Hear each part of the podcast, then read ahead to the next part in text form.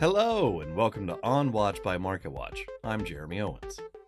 Since ChatGPT introduced much of the world to generative AI, promises of a new tech boom have added trillions of dollars to the stock market. But can big tech actually turn these chatbots into big business? And can they do it quickly enough to satisfy Wall Street's supersized expectations? We'll dive into those questions today. Then we look toward this weekend's Super Bowl, which will generate billions of dollars in bets and see hundreds of millions spent on clever commercials. One of those commercials will feature a candy relic of the 1980s, which has turned into a new school hit.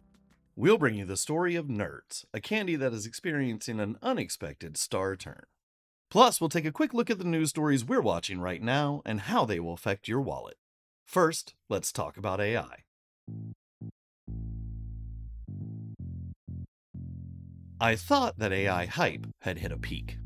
But last week, tech execs got in front of their earnings call microphones and continued to raise the ante. Take Amazon. Their chief financial officer, Brian Olsavsky, said he believed generative AI would drive tens of billions of dollars of revenue for the company over the next several years. And then there's Facebook founder and Meta Platforms chief executive Mark Zuckerberg, who seemed to be workshopping a chatbot in every pot campaign slogan. Here's what he said And if we succeed, everyone who uses our services will have a world class AI assistant to help get things done. Every creator will have an AI that their community can engage with. Every business will have an AI that their customers can interact with to buy goods and get support. And every developer will have a state of the art open source model to build with. Even Apple CEO Tim Cook, who has largely stayed out of the AI fray, promised Apple would show off its advances later this year, saying generative AI could be a huge opportunity for Apple. For Microsoft CEO Satya Nadella, all that talk is so 2023. Now it is time to actually show your work. On Microsoft's earnings call, he said, We have moved from talking about AI to applying AI at scale. Microsoft was actually able to show results last week with cloud revenue that executives attributed directly to generative AI. Amazon and Google also pointed to cloud gains as chipmakers detailed sales of AI enabling server chips. Many of them sold to the executives I just mentioned. Overall, tech companies showed Wall Street enough early returns to largely hold on to their multi trillion dollar valuations. But many questions remain about whether businesses and their customers want that chatbot in every pot, and whether they'll pay enough to cover the huge amounts of spending big tech will need to create them. Maribel Lopez, founder and principal analyst of Lopez Research, a tech focused consulting firm, joined us to talk through what we saw in last week's parade of earnings and what they pretend for the future. Maribel, we expect generative AI to really lead to new tech, but what you've really stressed to me is the old saw that in the gold rush, especially at the beginning, you want to own the companies that sell the pick and shovels, not necessarily the companies that sell the gold. And in tech, that would be the chip makers, the equipment makers, the hardware makers. We've seen NVIDIA rocket higher and make so much money. And now we're starting to see that ripple through some others. Where, where have you seen so far in earnings that AI revenue that actually matters beyond NVIDIA? Well, obviously, we're starting to see the cloud computing companies really demonstrate that there are AI workloads going into the cloud. So that's Microsoft, Amazon, even Google has shown big gains in, in their cloud revenue. Even IBM saw a good lift that they attributed to AI. So, you know, we're seeing across the hyperscalers, there's been tremendous momentum for enterprise buyers to buy workloads in the cloud for AI which is unexpected in terms of the time frame. I think you and I thought that this train might take a lot longer to leave the station, and we were frankly a bit pessimistic about it, but it's happened probably a couple of quarters earlier than I had anticipated.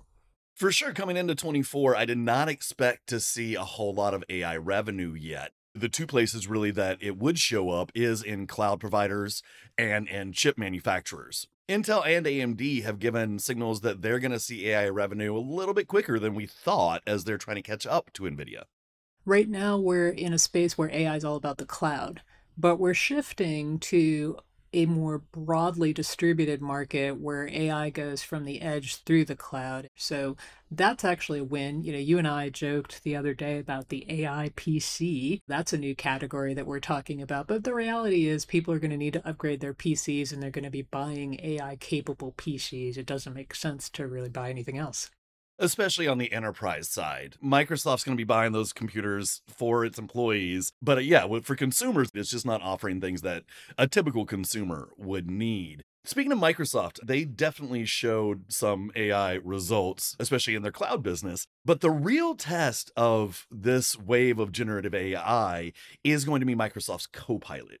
Copilot is kind of a chat bot within Microsoft's different programs, basically an AI assistant if this is going to ripple through and become a huge moneymaker for tech, it has to move from the tech companies buying the chips and creating the cloud computing. So, Microsoft is the first one to really get out there and show people what it looks like. What did you hear from Copilot from Microsoft and how it's doing? Copilot is supposed to be an additional cost for at least the enterprise companies so that they get access to this intelligence and functionality. And that has the opportunity to increase Microsoft's ARPU for its software stack.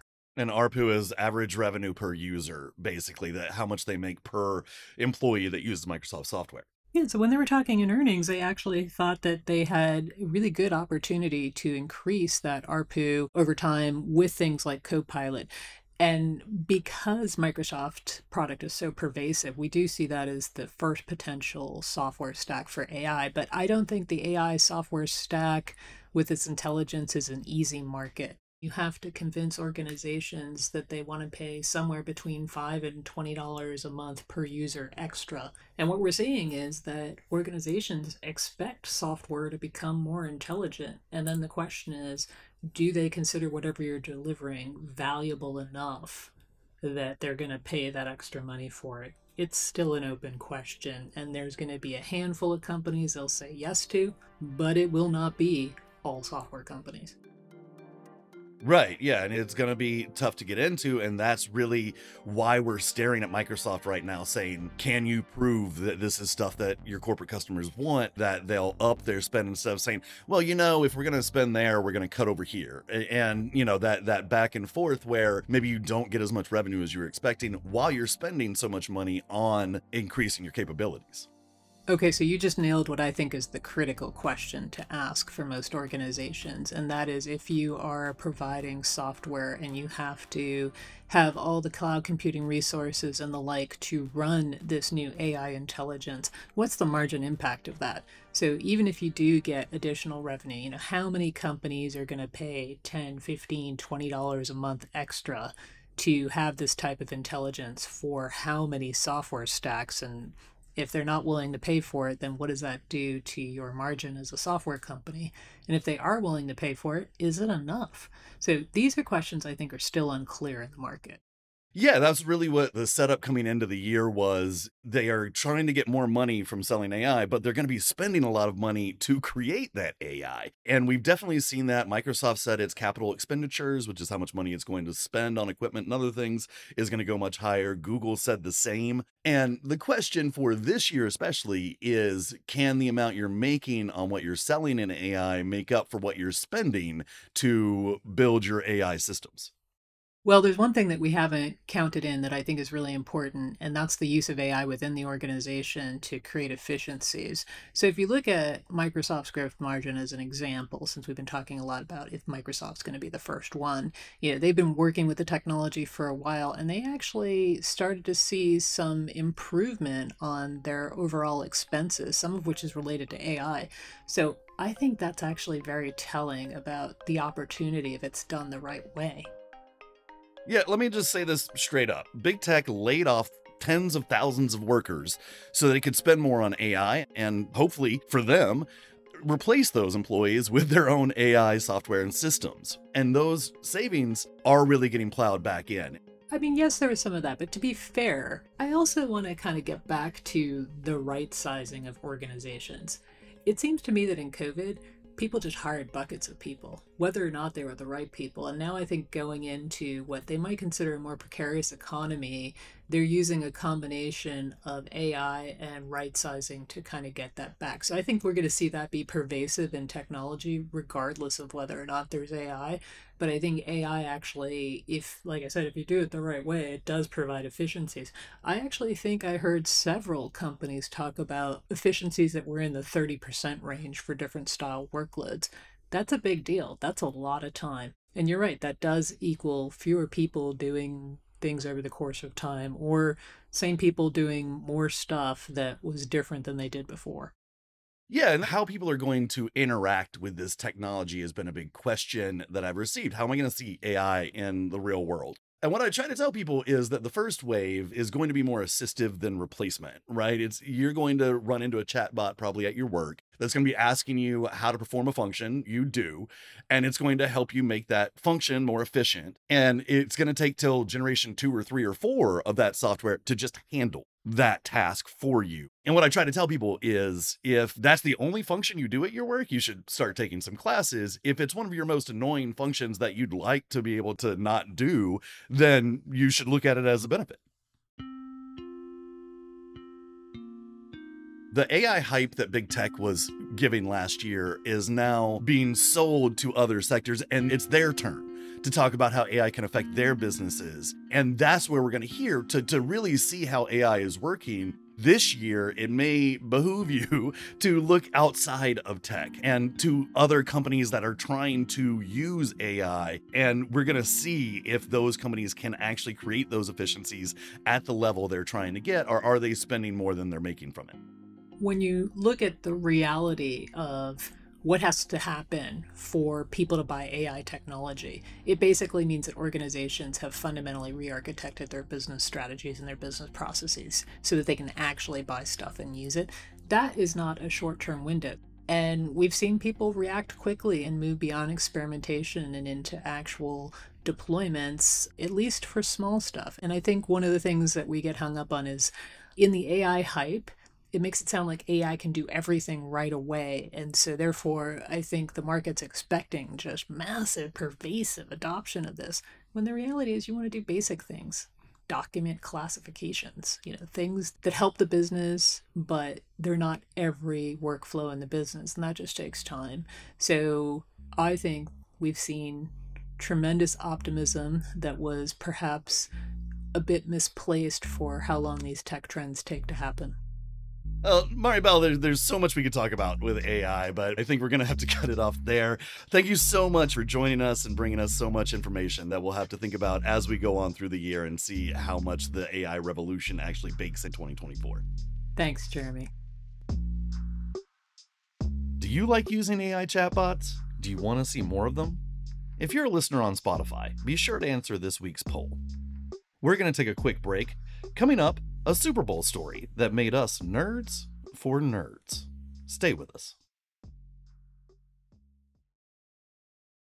Join the Wall Street Journal at the Future of Everything Festival on May 21st to 23rd in New York City, where diverse global newsmakers share unique perspectives on navigating a changing world.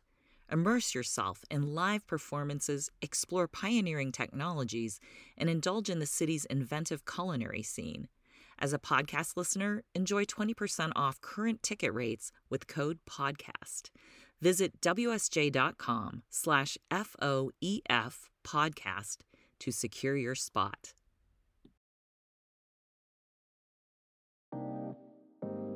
Welcome back to On Watch by MarketWatch. Before the break, we talked with Maribel Lopez about what the latest in tech earnings mean for generative AI. Now we turn to a sweeter subject Nerds. 40 years ago, Apple introduced the Macintosh computer in a Super Bowl commercial that invoked George Orwell's 1984. Along with the smashing success of Wendy's Where's the Beef campaign, the era of the Super Bowl event commercial was officially born. Around that same time, a new candy was invading convenience stores, and that was Nerds. Back then, the tiny, sour sugar beads won industry awards and quickly became a trick or treat staple. But the Super Bowl commercial and nerds headed in much different directions through the next four decades. Ads during the NFL's championship game have only received more attention as the cost of commercials skyrocketed.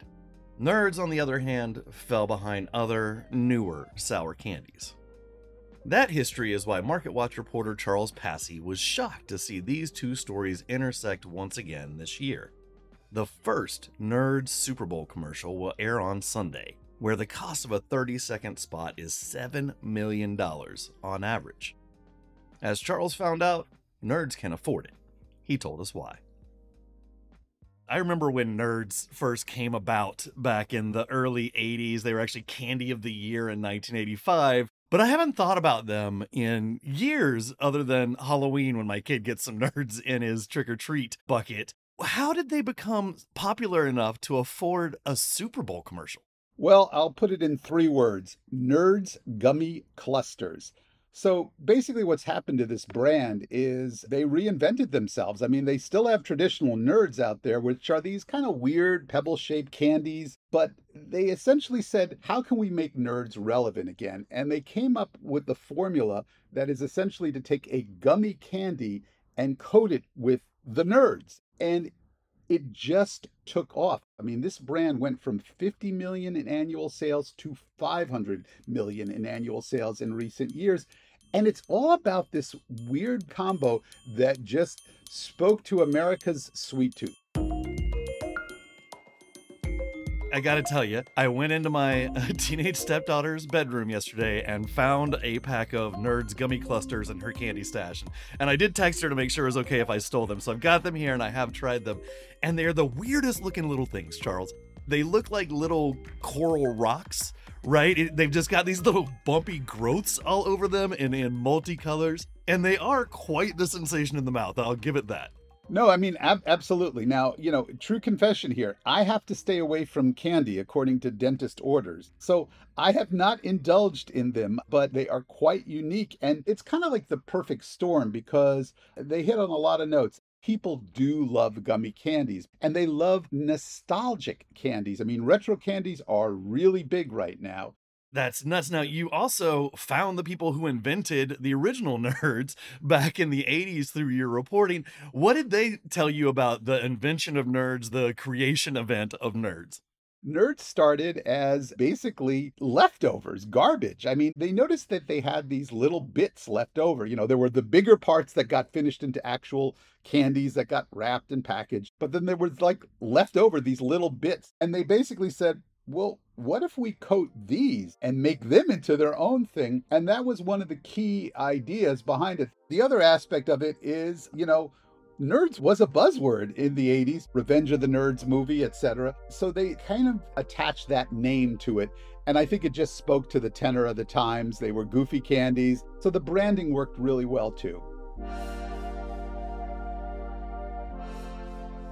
With this sudden increase in sales and popularity, how do nerds compare to other candies? Are they crashing M&M's territory at this point? Well, here's what's interesting, and here's the reason why Ferrara Candy, the company that owns Nerds, thinks there's room to grow well beyond the 500 million. Yes, 500 million is a lot of sales, but the household penetration for Nerds is 16%.